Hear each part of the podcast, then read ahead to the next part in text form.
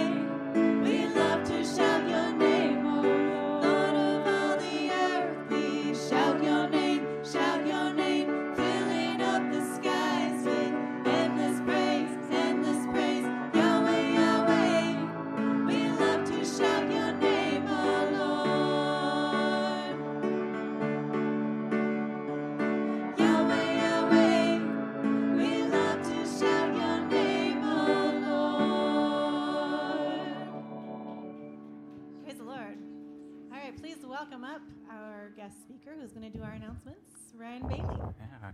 All right, please be seated. Well, welcome everybody. First Baptist Church Coronado, and welcome everybody online. And we're streaming on Facebook and YouTube now, so we're we're all high tech redneck here now, so it's good. Maybe that's just me. I'm from a little cow town, so um, so that's awesome. We got a couple cameras and just a cool way that we can connect uh, through this um, uh, interesting, difficult season, but also we can reach probably more people because um, the internet is a gigantic place where a lot of people are hanging out and having conversations. So praise God for uh, technology. Um, so we have some announcements here. Um, Thursday nights is Financial Peace University. That's at 7 p.m. here in the church. If you need more information, um, check with, uh, I think, John maybe. John, are you here? I saw you earlier. Where is John? In the back. John's back there, yeah. So check with them if you want to, um, interested in getting involved or maybe catching the next Financial Peace seminar. Um, tithes and offerings, if you're new here or you're unfamiliar, um, if you have uh, tithes for the church or offerings for different missionaries you support uh, through the church, there's a box in the back right, uh, right underneath the light switch. So it's pretty simple. You can um, drop stuff in there. You can do it online. I just do it online and have it a reoccurring automatic thing, so that, that helps me stay consistent. So, whatever is your preference. You can also send it uh, in the mail, or if you're just dropping by, you're not coming in person yet because you can't. Um, the doors may be locked during some times of the day, but there's a mailbox just outside the door. You can drop things in as well. Um, and let's see here. What else? Okay. There's a blood drive and David, I have a bunch of the information here. Do you want me to share um, all this, or would you like to share? You want me to? Okay. All right. So um, David is hosting a blood drive, and it's sponsored by First Baptist Church here, and it's going to be uh, this Wednesday, the 24th, from 12:30 in the afternoon to 6 p.m. Um, it's going to be in Imperial Beach, and I believe there's flyers. Correct, David? Okay, so if you want, you're not going to be able to remember the address and all the things I'm going to tell you. So on your way out, there's a table, just like you came in. There's some flyers there with all the details where it is, when it is, and uh, where you can sign up online to register. Do you need to register beforehand, David? Okay. So it's helpful probably to register beforehand, but you don't have to if you're um, decide. Sorry, is this making a little extra noise? Um, yeah, so David's contact will be there if you need it. Um, so uh, David's hoping that we might do one of these every eight weeks. Is that correct? Yeah. So he's he's hoping that we can do it um, as a sponsored event for the church and hand out biblical materials and invitations and uh, to church gospel tracts and be a, just a cool opportunity to mix it up with the community and serve people and um, and connect. So more information on the flyer as you go out. Okay, so there's free food for those who donate. All of a sudden, like 90% more people are interested, David. I don't know what. oh, yeah, maybe we can make that now. so, so you're not just giving your blood and you're going to be all queasy and, you know, feel weird going home. No, I'm just kidding. I've given blood a number of times and I feel pretty normal afterwards. So, yeah. All right, I think that's it for announcements. Um, also, I mean, I might as well plug the Bible study. There's adult Bible study in this classroom um, before church every Sunday at 8:45 a.m. Show up, and uh, David leads that. And are you still going through chronologically? Yeah. Okay, awesome. So feel free to jump in there uh, 8:45 a.m. before the service. All right, I think that's it for announcements. Why don't we uh, stand up and continue with a couple more songs?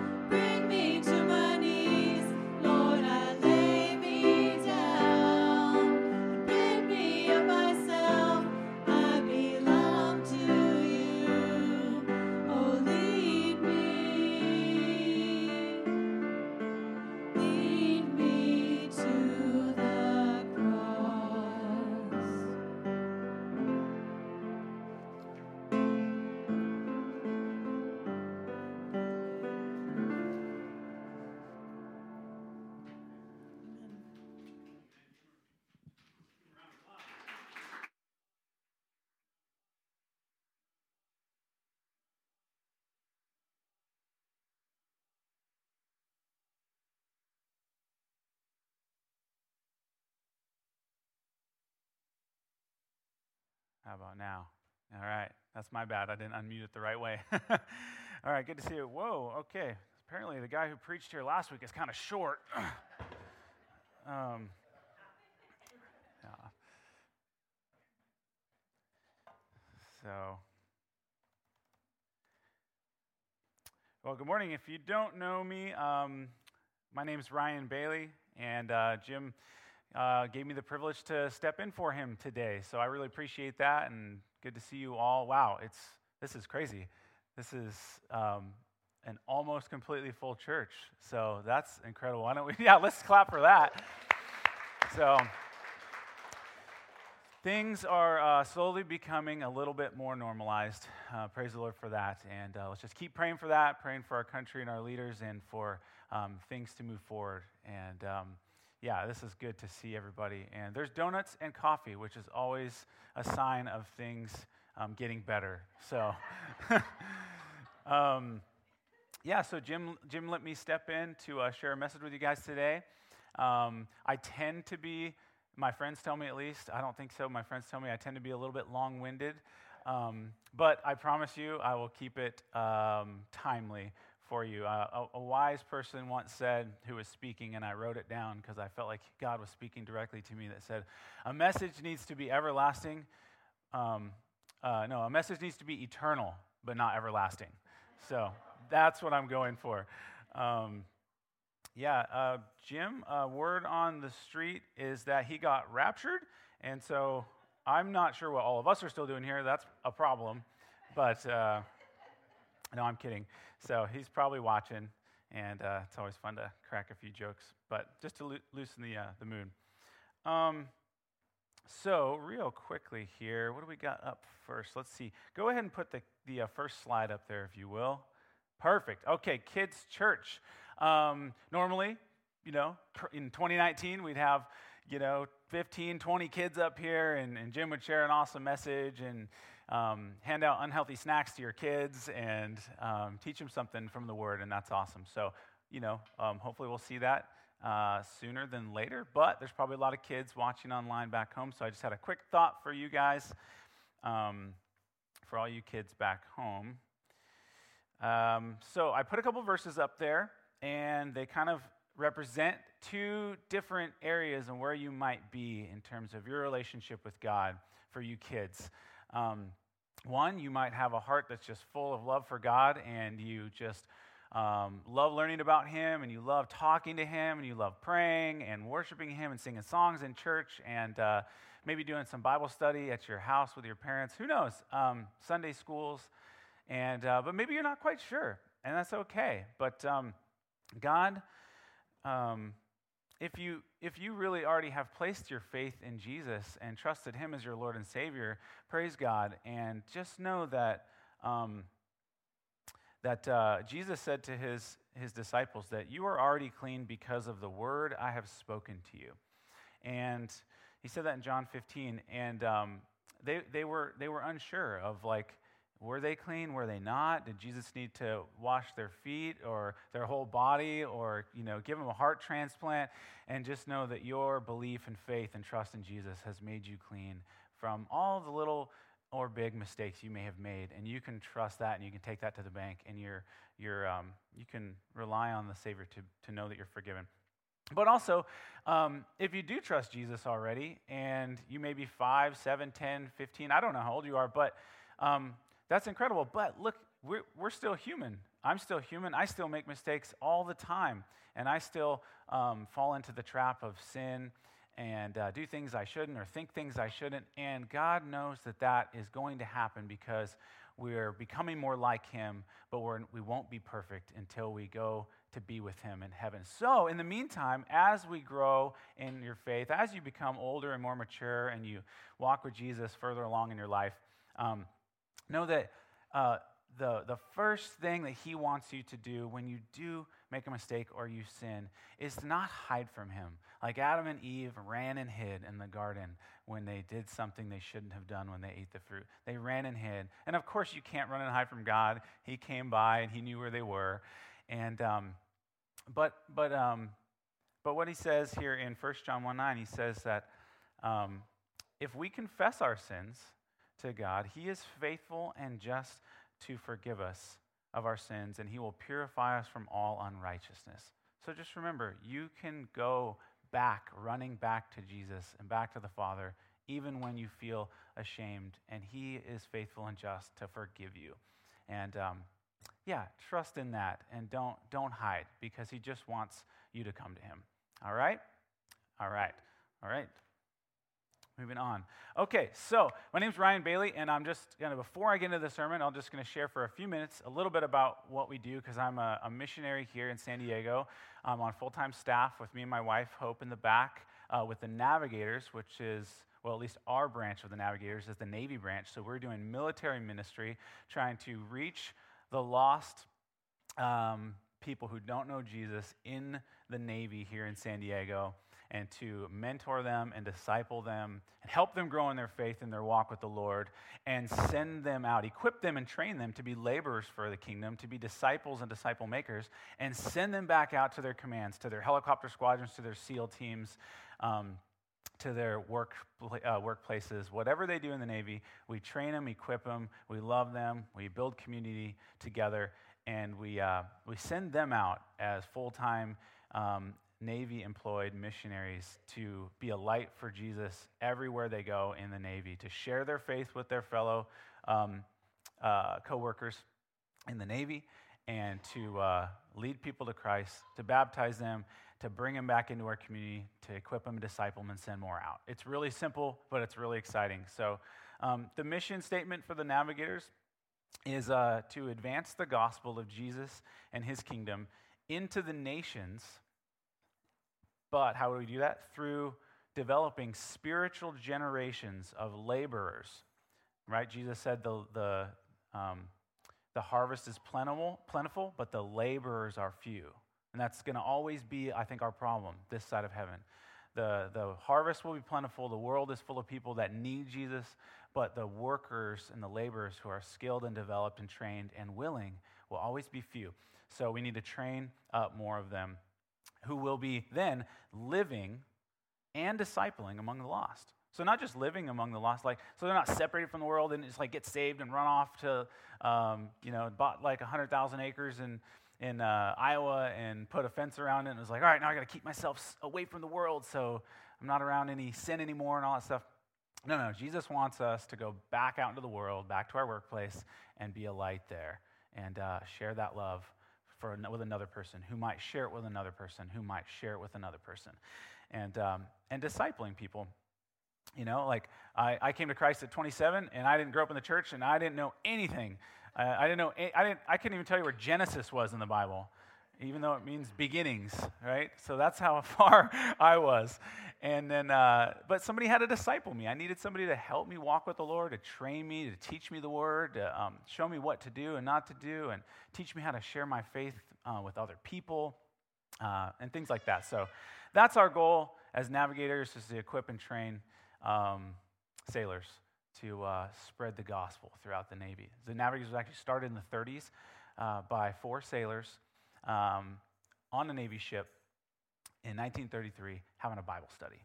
And 150 sailors on that ship came to Christ. And then, of course, the Navy moves you, and they move to other ships. And then they shared their faith with other people and discipled them. And then it just grew like, um, uh, like a virus, really. Uh, a good one. uh, a good, that's probably a bad analogy. but it, it, grew something like that. And um, I was going to say like a weed. That's a terrible analogy, too. I don't know. Uh, so, but it just spreads. The, the good news spreads when people go and they share it. And, um, and so that was cool. And then World War II happened, and then boom, it blew up into the Army, and then it went, uh, the Air Force was created, and it blew up into the Air Force and the Marine Corps, and then it went to college campuses, and then Young Life came out of it, and Campus Crusade came out of it, and just, it was awesome. And so God really used um, that, all those things. Like, we're, we're talking huge ministries with, you know, hundreds of thousands of people impacted over the years, all came from four, literally, spiritually, in terms of like spiritual parenthood, came from four guys having a Bible study on their ship, praying for their fellow coworkers and sharing their faith. That is wild to me.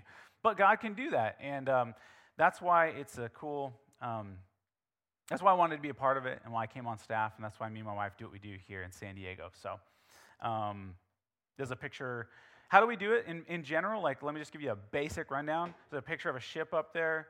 Um, uh, that's a welcoming back from deployment. So, welcome back some friends that, you know, sailors from our community.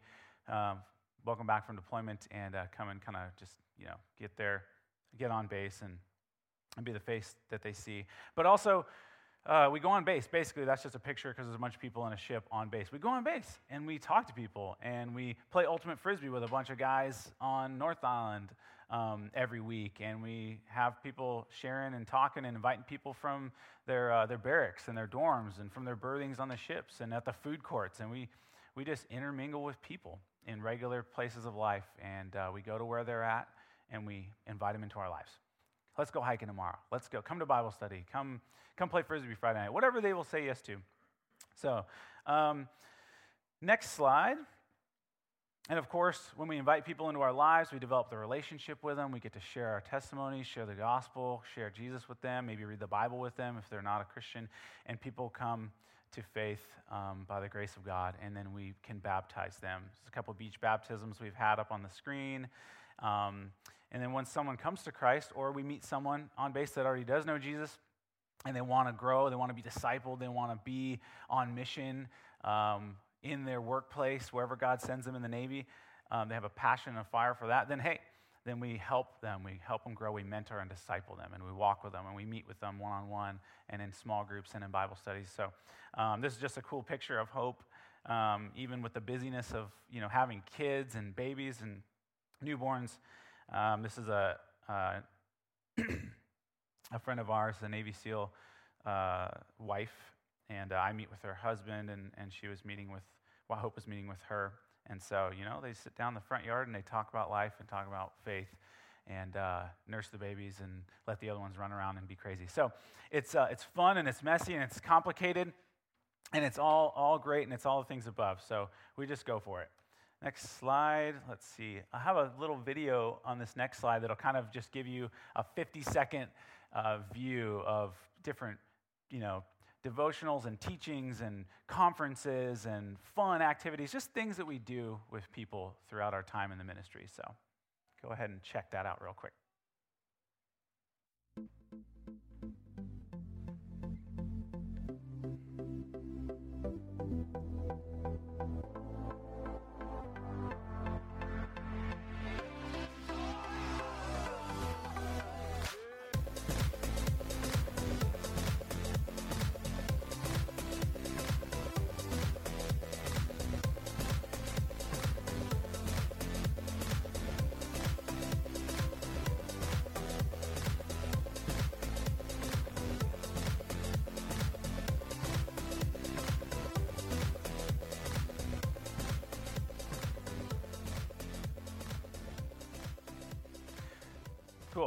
I told you it would be short. Um, just a snapshot. I thought it'd be fun for you to see some of the things we do and teachings and activities and you know all that stuff. So, in a nutshell, that's what we do. Um, we really don't meet as much as we used to on base, just because there's a lot of base rules with COVID and everything, and that's okay. We're flexible. Um, God still works off base as well. So, uh, in fact, this church that I've been a part of for almost eight years now um, was um, a big enough blessing to allow us to use this space in this building on Tuesday nights for our main uh, discipleship Bible study, where we just, you know, come one, come all, invite everybody we know and all the sailors in to um, learn about Jesus, following him, making disciples, growing in their faith. So um, that's kind of what we do. And and then this is us. This is me and my wife and our kids. That's Ellie, she's two and a half. And that's William, he's six months now. Um, we got to go to a wedding in Oregon, so that's Mount Hood. Um, that's our San Diego Navs logo. But I just wanted to open an, an extended invitation to you for two, from two ways. One, um, we've done a lot of rethinking, and we, have been primarily only focused on uh, active duty or just Navy um, people. And that's fine. That's primarily what our focus, that's our mission field as Navy navigators. But um, discipleship is not uh, a concept owned by um, our organization. It's not owned by the navigators. Discipleship is a Jesus concept, and it's for the whole church, it's for everyone. So, if you're interested, I really don't um, mind, and you are invited if you're interested in learning more about walking with Christ and um, what discipleship is, what it means to, and what it looks like to make disciples, learn more about sharing your faith, spiritual disciplines, all the above um, you are always welcome to join us on Tuesday night at 6 p.m. in here. And hey, if you're like, you know what, I would love to look for a younger guy or younger gal to mentor, or disciple, a great place to find them and fish for them um, is our Tuesday night gathering. So there's tons of 22 year olds, 23, 24, 19, uh, 30, you know, all fairly young people um, that if you're looking for somebody to mentor and disciple, come on by and come meet some of the people, and maybe you'll um, God will connect you with somebody and strike up a relationship. So, so that's what I want to invite you to do. That if you want to come, um, feel free. We're here Tuesdays, and we we won't turn you away just because you're not active duty. I wasn't active duty when I came to the Navy Navigators Bible Study, and now I'm on staff, so um, it's okay. So, we also want to invite you to, um, if you want to be a part of what we're doing here and be part of the gospel movement among the sailors, um, we are still always looking for uh, financial partners, ministry partners that can help move this football down the field and advance the gospel into these bases and on, into these commands and onto these ships and into these squadrons and onto these SEAL teams. So if you want to be a part of that, Tuesday nights is a great place, tangibly, and financial support. We, we, uh, we partner with a lot of people um, who are our monthly donors that keep us going, keep us fueled in doing this, and um, help pay for you know some of the Bible study materials and retreats and conferences and outreaches, and, uh, and just for Hope and I to be able to do this here in San Diego, which is a crazy expensive place to live and try to do ministry. So. um, but uh, so we invite you to become a monthly partner with us. Um, just on a very short side note, financially, our ministry took a huge hit just in the last few months because of COVID. We were good all the way through March, April, May, summer, and we're like, wow, this is crazy. Like the whole economy shut down, the world shut down, and somehow our ministry was almost almost completely financially unaffected. But the trickle down effects um, have started to kick in, which we kind of knew were coming. So we're in um, fundraising mode right now so that we can get back up into the into the into the black out of the red essentially. So we're a couple thousand a month short of monthly donors just to be level with uh, what's coming into the ministry and what's going out every month. So pray about that. If god so leads you to, to come on and partner with us support us monthly hey awesome. Um, we would love to would love to talk with you about it. If you want more information you're like ah, i just i just need to know more just uh, let us know. But if you do feel led you can go to navigators.org and you can just search in the little search bar at the top Ryan Bailey. And then a picture of us will come up. I think it'll show you. It'll, that'll show up right there, and you can do it online. It does it automatically every month. It's super, super easy. So, um, but that's all I have to say about that. Thank you for listening to what we have to say about our ministry. Thank you for supporting us if you already do. The church as a whole already supports us financially, so thank you all for that. Um, such a blessing to be a part of such a, um, a missionally minded community. So, yeah. All right, moving on to the sermon now, which uh, won't be super long. Don't let the title scare you. I know Jim usually has three or four points, and I have eight. So these are actually going to be short points, though.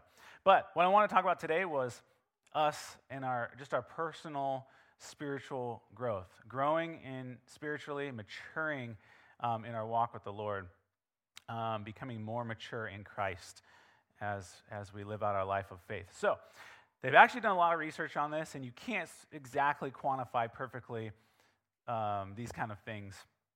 But uh, they have discovered that there are eight pretty consistent, reoccurring markers that are present in the lives of believers who are progressing in spiritual maturity and are impacting others for Christ. And uh, uh, I just thought it was a, a total shocker that research um, proves the Bible. Wow, like the Bible actually is true and it means what it says. So, um, obviously, we know that science and research are going are to affirm what the Bible says, but it was just really cool that they found these to be extremely important and consistent. So, there's two ways that this, these eight things that we're going to go through are going to be helpful for you. Um, first, to assess and diagnose your own spiritual maturity.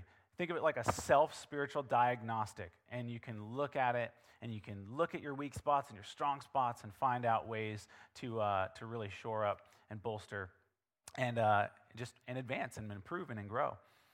Um, second, it's also really helpful to when you're trying to mentor or meet with somebody or disciple somebody um, to assess where they're at spiritually, so you know where they need help and what you want to work with them on next as you're investing in them. So obviously, uh, star note at the bottom, not to judge others. It's really easy to get critical just as a for me, just as a person, as a human, I think it's a human tendency to look at where other people are at and just compare and contrast yourself. It's not for that. It's done with the intention of um, helping to see where somebody is at spiritually so that you can love them enough to encourage them and help them um, advance and grow and move forward. So, number one, Bible engagement. No surprise here. But uh, 2 Timothy 3.16 says, All scripture is inspired by God and profitable for teaching, for reproof, for, um, for correction, and for training in righteousness, so that the man of God may be complete, equipped for every good work. So the, not just man, but the person, man or woman of God, will be complete and equipped and ready for every good work. So, um, oh, let me pull up here really quick. So, transformation, I'm going to talk about transformation in each of these areas because that's what the goal is to be transformed, to be more like Jesus, and in these areas specifically. So, transformation, not just knowledge about this area, transformation in this area will be recognized when our mind is sharpened by the Bible, our perspective is shaped by the Bible, and our actions are directed by the Bible. So, our overall lifestyle changes and becomes more like Jesus in character and in action. I think sometimes we can, um, I think sometimes we can overemphasize or, uh, yeah, just overemphasize, like not looking at a good thing, but overemphasize a good thing and forget something else. Um, the one side of the coin of be, being like Jesus is, is all character. It's all um, how you how you think or how you treat people, and you're, we're nice and we're good people and all things. But I think um, uh, becoming more like Jesus is also um, what we should be shooting for as a goal is a lifestyle change, a transformation that we live like Jesus, not just um, become a better person inside. But Jesus was out and about, mixing it up in the world with sinners, um, proclaiming the good news of what will set them free. And he was discipling some, some people at the same time. So I think that is also part of it. So, Bible engagement. Um, just a thought to stir, stir, uh, stir up your mind. Do you have a systematic, I know that sounds very academic, but do you have a systematic approach to spending time with God every day, or studying the scriptures, or having a daily quiet time, whatever that is? So it's a rhetorical question just to think about. Or is it just kind of, you just kind of hope it happens based on how your alarm goes off or how you feel in the morning or how busy the day goes? So um, I think one will yield more fruit than the other. And trust me, I'm not a hyper disciplined person by nature, so that one is a struggle for me. Um, so, yeah. Number two.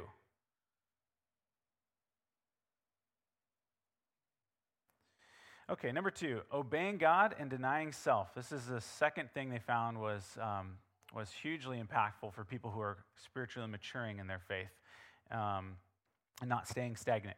Discipleship, uh, let's see, the verse here is uh, Luke 9:23. If anyone wants to come with me or come after me, he must first deny himself and take up his cross daily and follow me.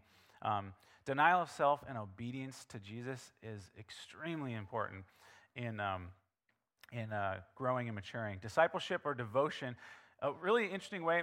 Sometimes we think about discipleship as um, discipling other people. And you could use the term like that, but I think a little bit, a friend of mine has a better definition. He says discipleship is our personal devotion to Jesus, how we live a life, all aspects, how we live a life of devotion to Jesus. Disciple making is how you pass that on to somebody else. So that's just kind of a cool way to kind of separate the two and look at them. But so if discipleship or devotion to Jesus is the process of obedience to the one who is in authority over us, Transformation in this area can be seen when we progressively, continually set aside earthly delights um, for kingdom priorities. And what I, mean by earthly delights, I don't mean necessarily always sin.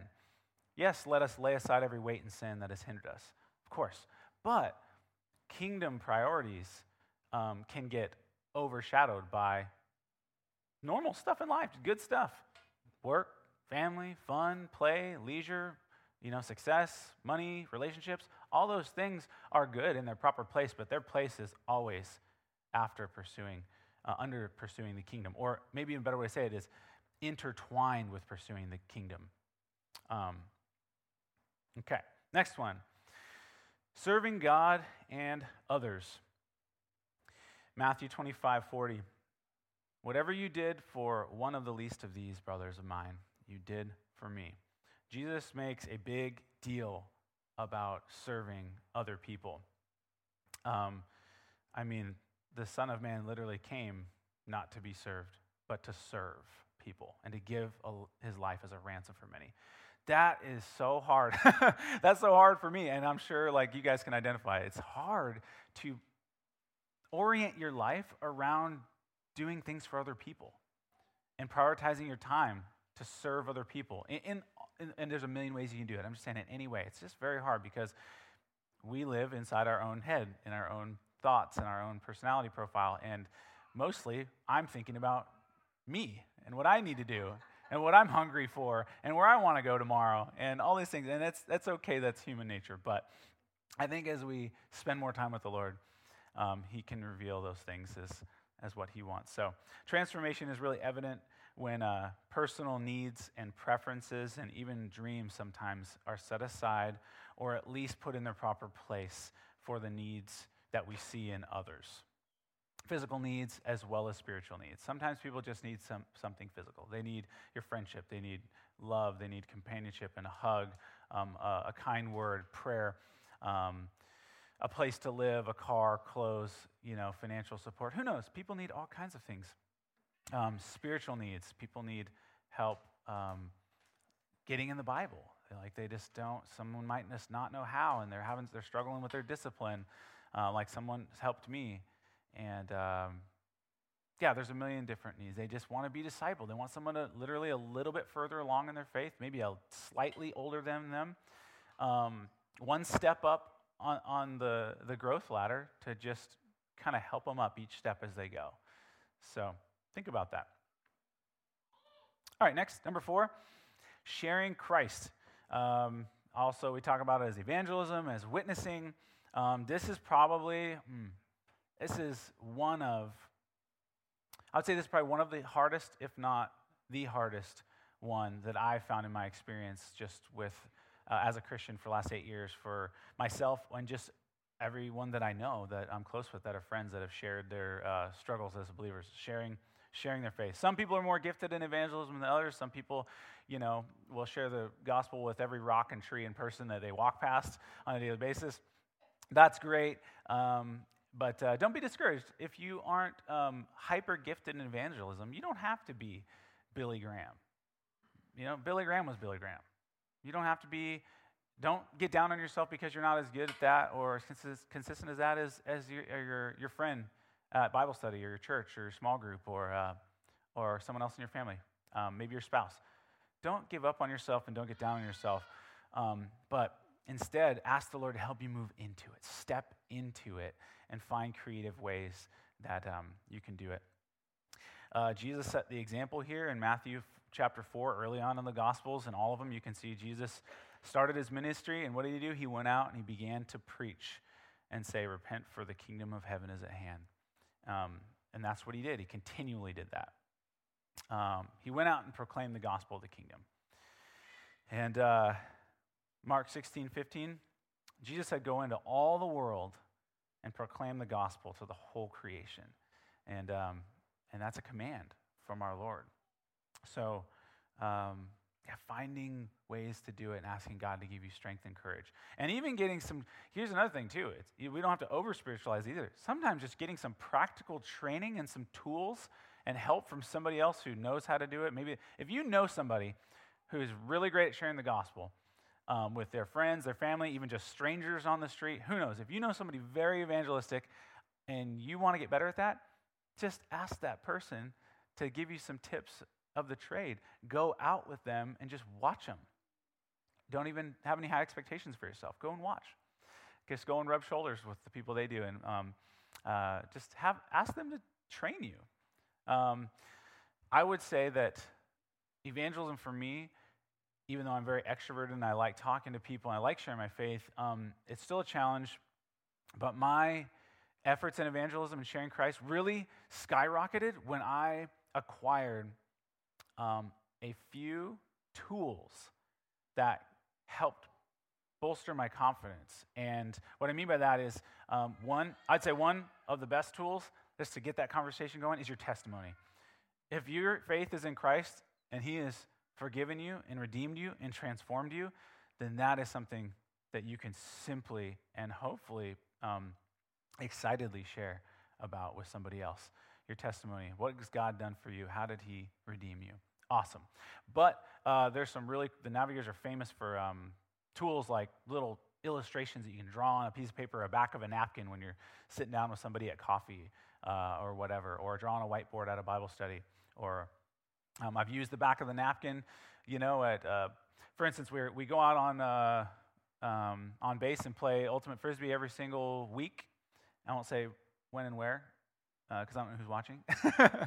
but uh, and uh, there's about 25 Navy guys and gals that are not believers that are coming to that, and we have a good time with them. And our goal is to always get to know a couple of them by the end and get somebody's number and, you know, invite them to do something fun with us. We're doing that weekend.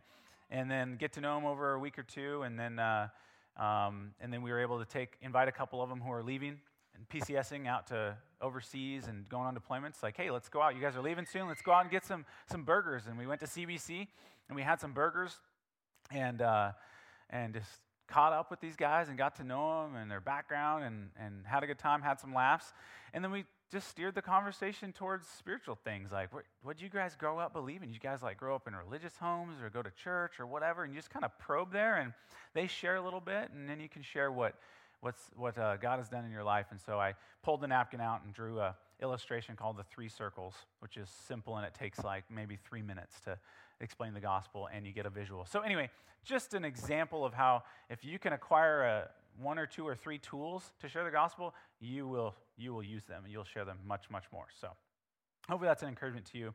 Um, Romans 1.16, you guys probably all know that. For I am not ashamed of the gospel, for it is the power of God for salvation to everyone who believes, to the Jew first and also to the Greek.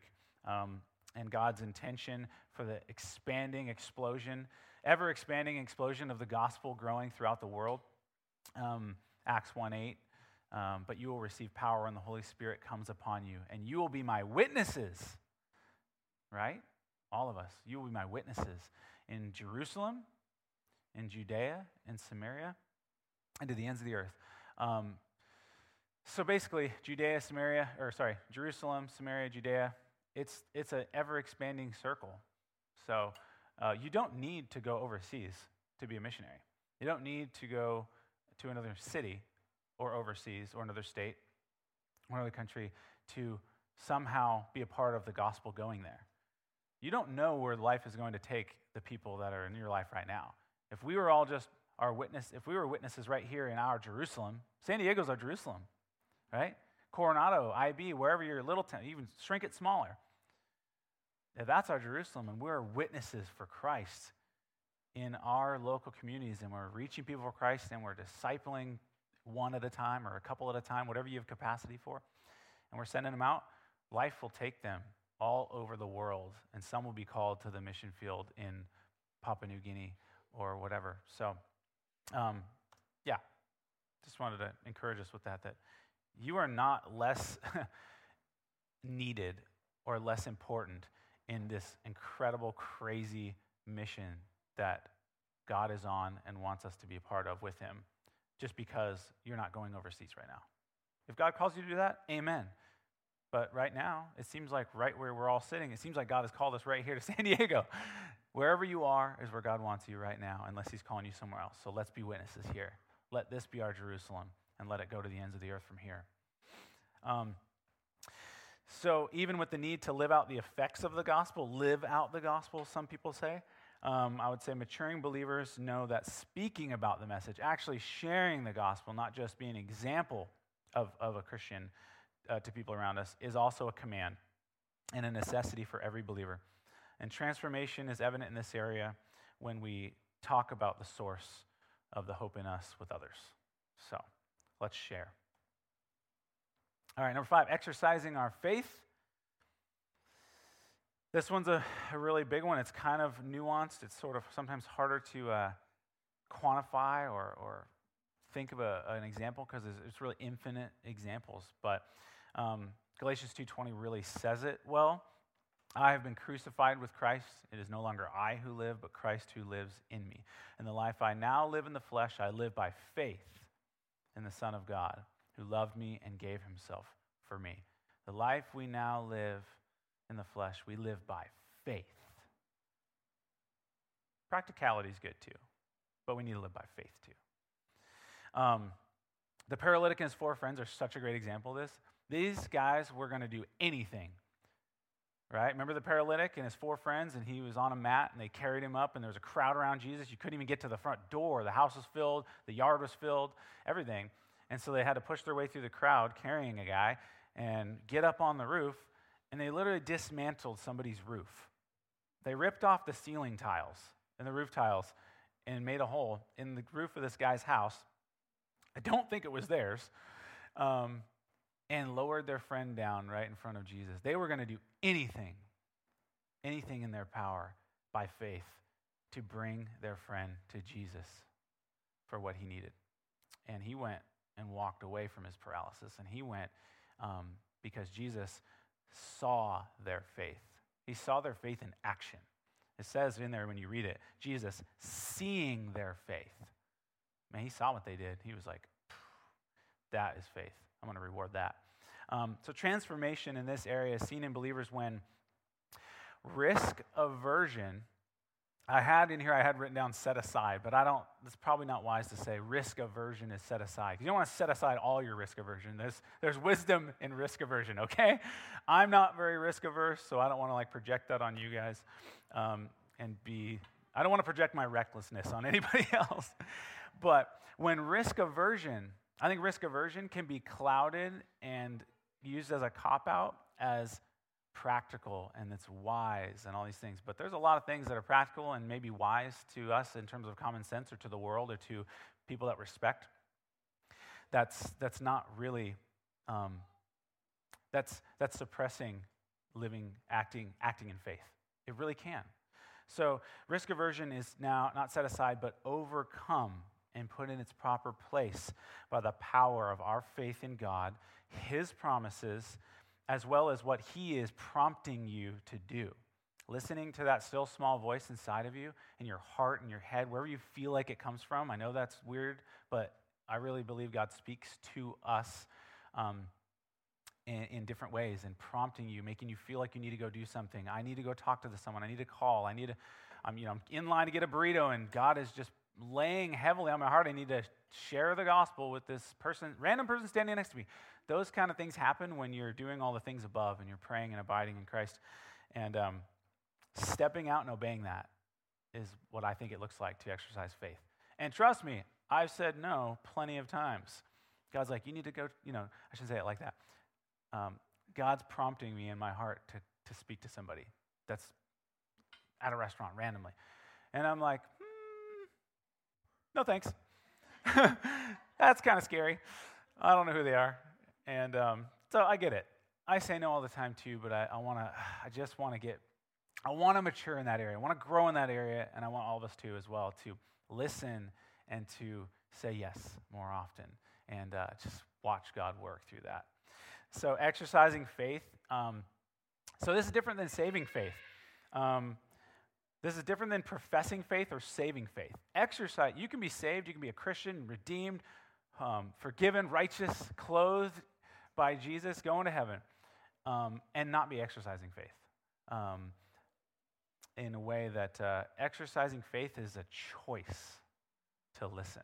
You can choose to say no all day long, even, even if you know the Lord. So, exercising faith is a choice to listen and then to submit and then to obey the directives of our gracious God. Our lives can become more and more characterized by faithful obedience of God's will, not just faithful uh, relationship with God. Um, I think our relationship even grows and flourishes as we step out in the obedience area. All right, number six, we're almost done here. Seeking God.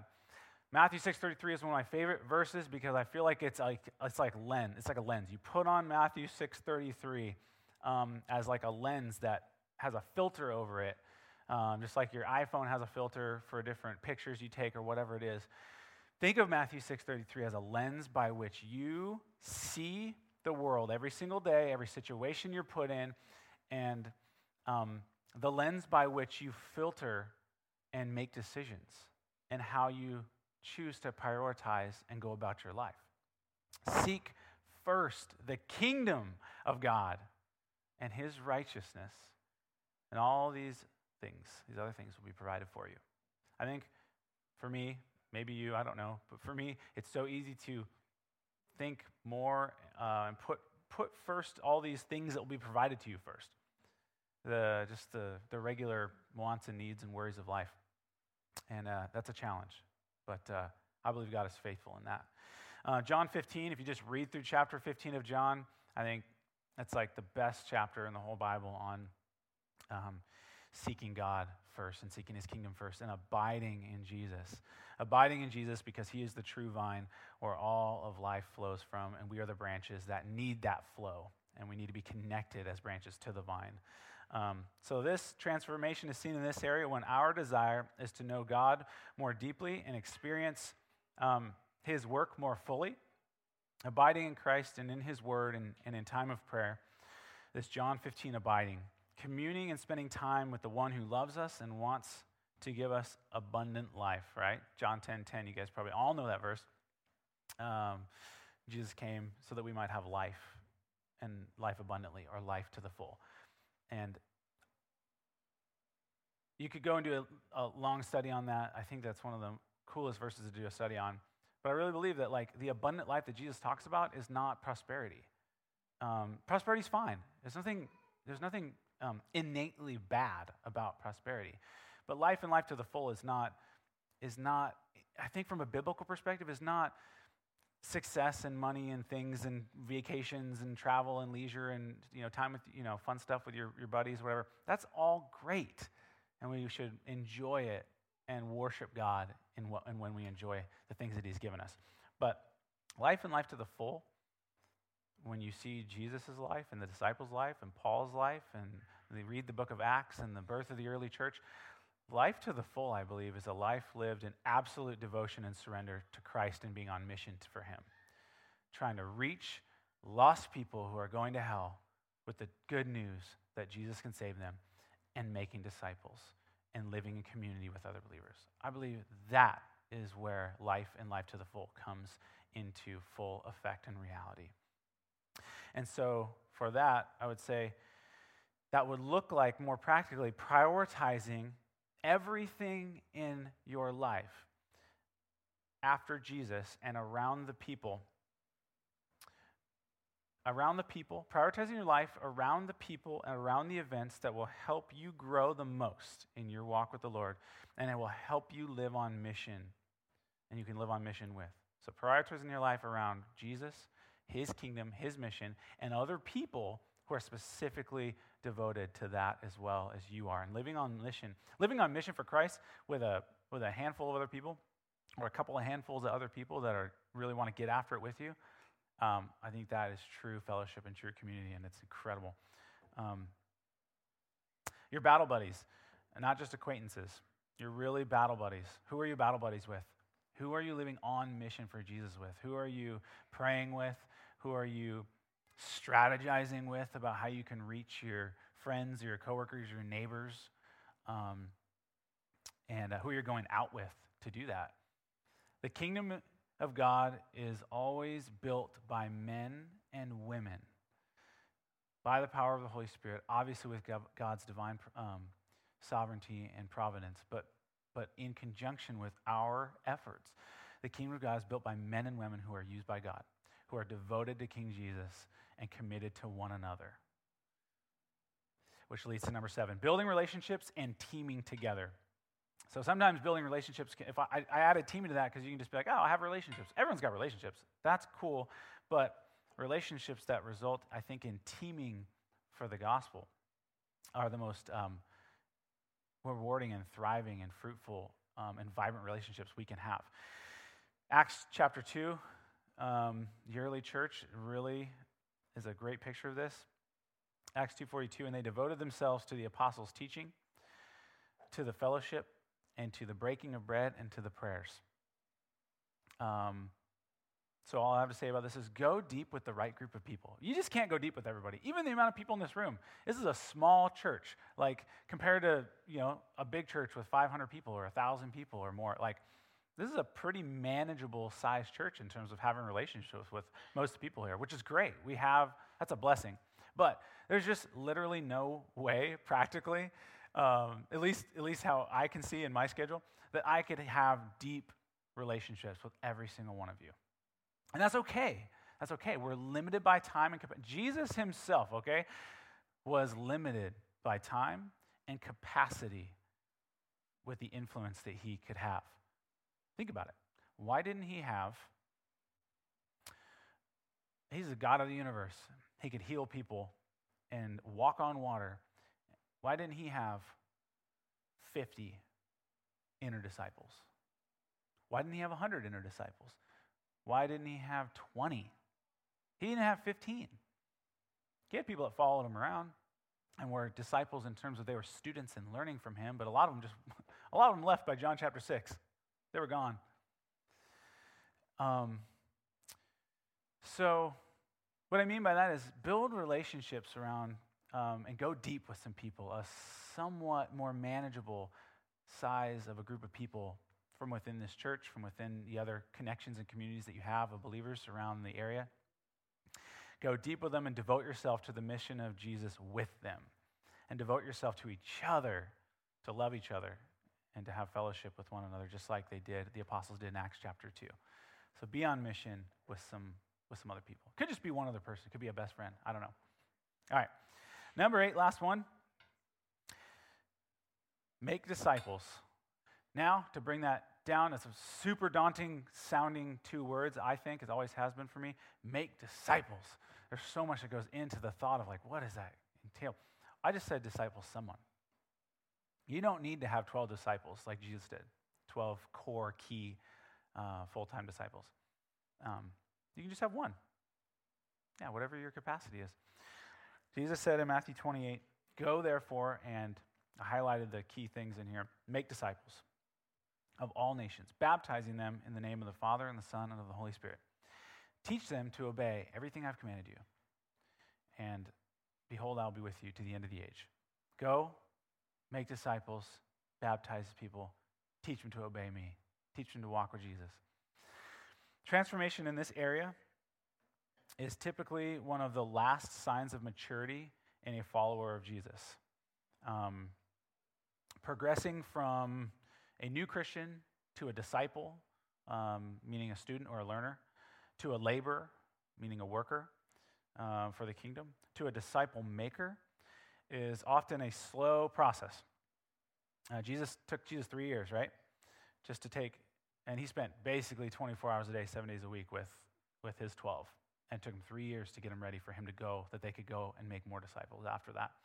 Um, but if the process is taken seriously and we are willing to tackle it with God's Spirit, um, it will result in the most fulfilled life, that John 10:10 10, 10 life that Jesus offers on this side of heaven. That is my conviction.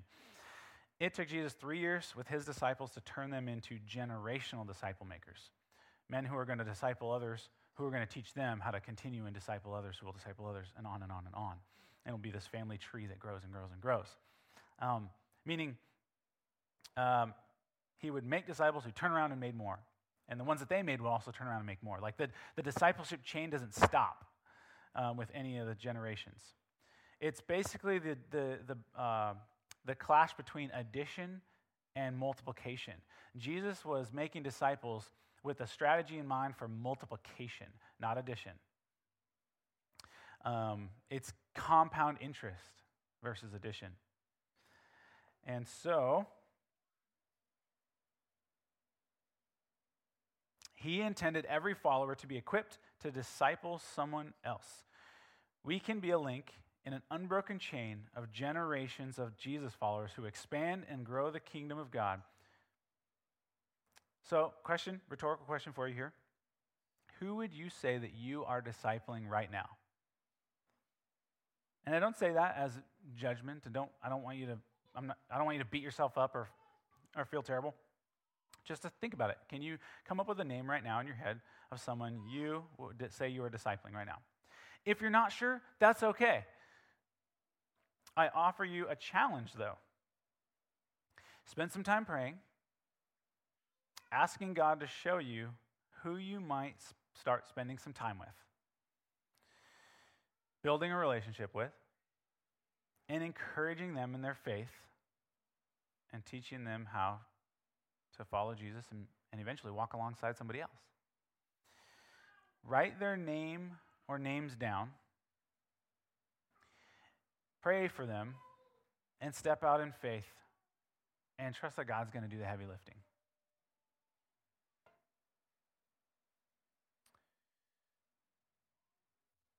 Application. This should be the last slide. All right, hallelujah, we made it. Application. As a navigator, we're super practical. We're all about application. If you just, if I just teach you, and you know, I teach the sailor something, and it's like, wow, that's great information. Oh, I learned a lot about the resurrection day. That's cool. What are we going to do about it? What are we going to do? How are we going to be changed and transformed? All right. So, application for this week for you. These are our next steps, and everyone's going to have next steps. All right. So think about your next steps. First, pray about each one of these eight marks of maturity this week um, and listen to God. And it can go beyond this week as well, but just pray about it. Pray every day about it.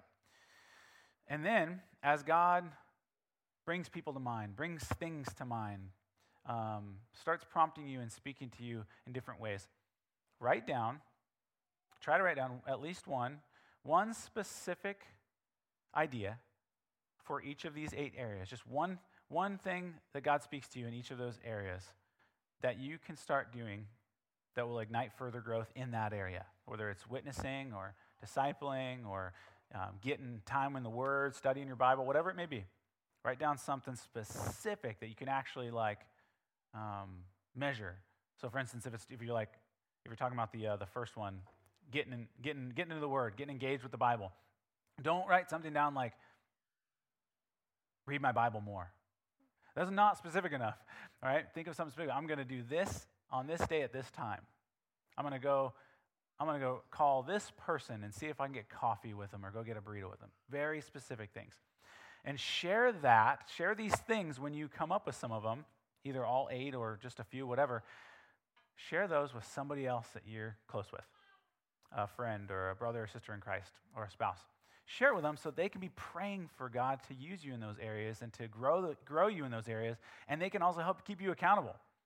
So somebody else knows I'm really trying to grow in this area. Can you pray for me? Check in with me. Say, how's it going? You said you're gonna. You said you're gonna invite that one dude from work over to dinner. Have you done that yet? Oh no, I haven't. Shoot. Okay. So accountability is huge, right?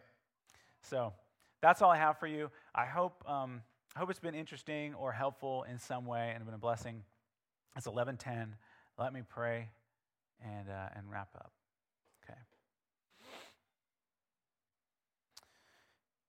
Heavenly Father, thank you so much for being so patient, being so patient with us. Um, growth is a growth is a lifelong process. Help guard against the enemy as he would try to sneak in as we think about these things and we pray about these things, Lord, and, and we go and bring them before you and ask what you might have us do that he would probably want us to feel shame and guilt. Help us to feel rather encouraged, Lord, and motivated and excited, just like you, we are when we, when we come across a new um, hobby or interest that just is, is uh, we just, all we want to do is go down the rabbit hole and learn everything we, want, we can about that thing um, and do it all the time. Um, so I pray for motivation. I pray for courage for all of us, Lord, to move forward, to advance, and to grow, and to put things in place in our life that would be transformational, that would take us to the next step, to advance, to level up, if you will.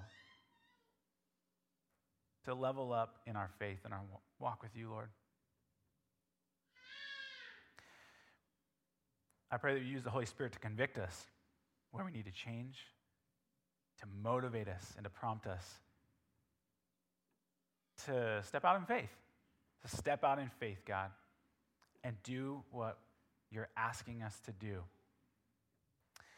And that we would share these things with others and we'd be accountable to people and that we would, we would prioritize your mission.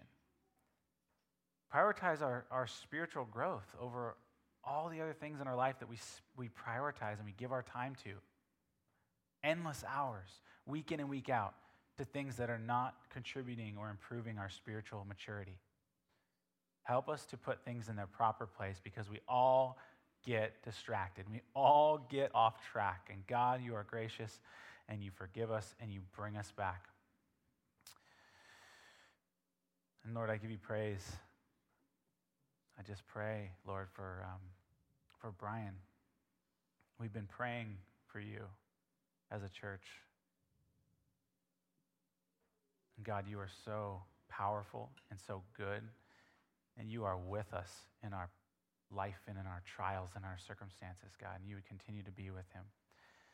That your mighty, powerful hand of providence and healing and contentment and joy, regardless of our circumstances, would be so heavy and overpowering that it would well up inside all of us and in Brian and in anyone else facing a challenge or a trial in this season of life, Lord, that your spirit would move in this building, in this body of believers, in our families, in our marriages, in our lives, in our workplaces, in our gatherings on Sunday mornings, in our Bible studies in the middle of the week, on our vacations, just in the in all the little nuances of life, Lord, when we go to the store to get groceries, that your Holy Spirit would be speaking to us, we'd be listening, we'd be obeying, and that you would empower us to be a people that are going and we are reaching our Jerusalem, our neighbors, our coworkers, our city. Remind us of the vision and the power and maybe even the the fire that we maybe once had for you, Jesus, when we first got saved. Take us back to that time to where we could think and dwell on nothing else but what you have done for us. And let that be the foundation and the motivation that we use to go and proclaim the good news and make disciples. I pray, Lord Jesus, in your precious name, that you would get the glory. Amen.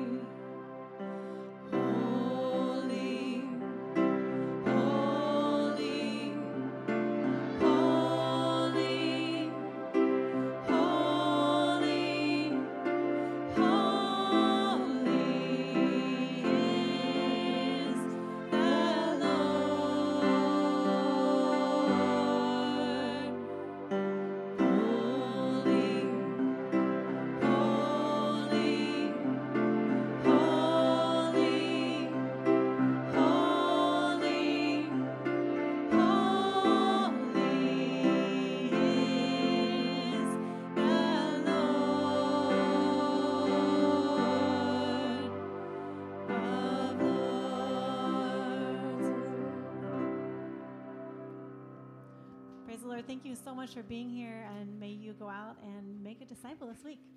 See you next week.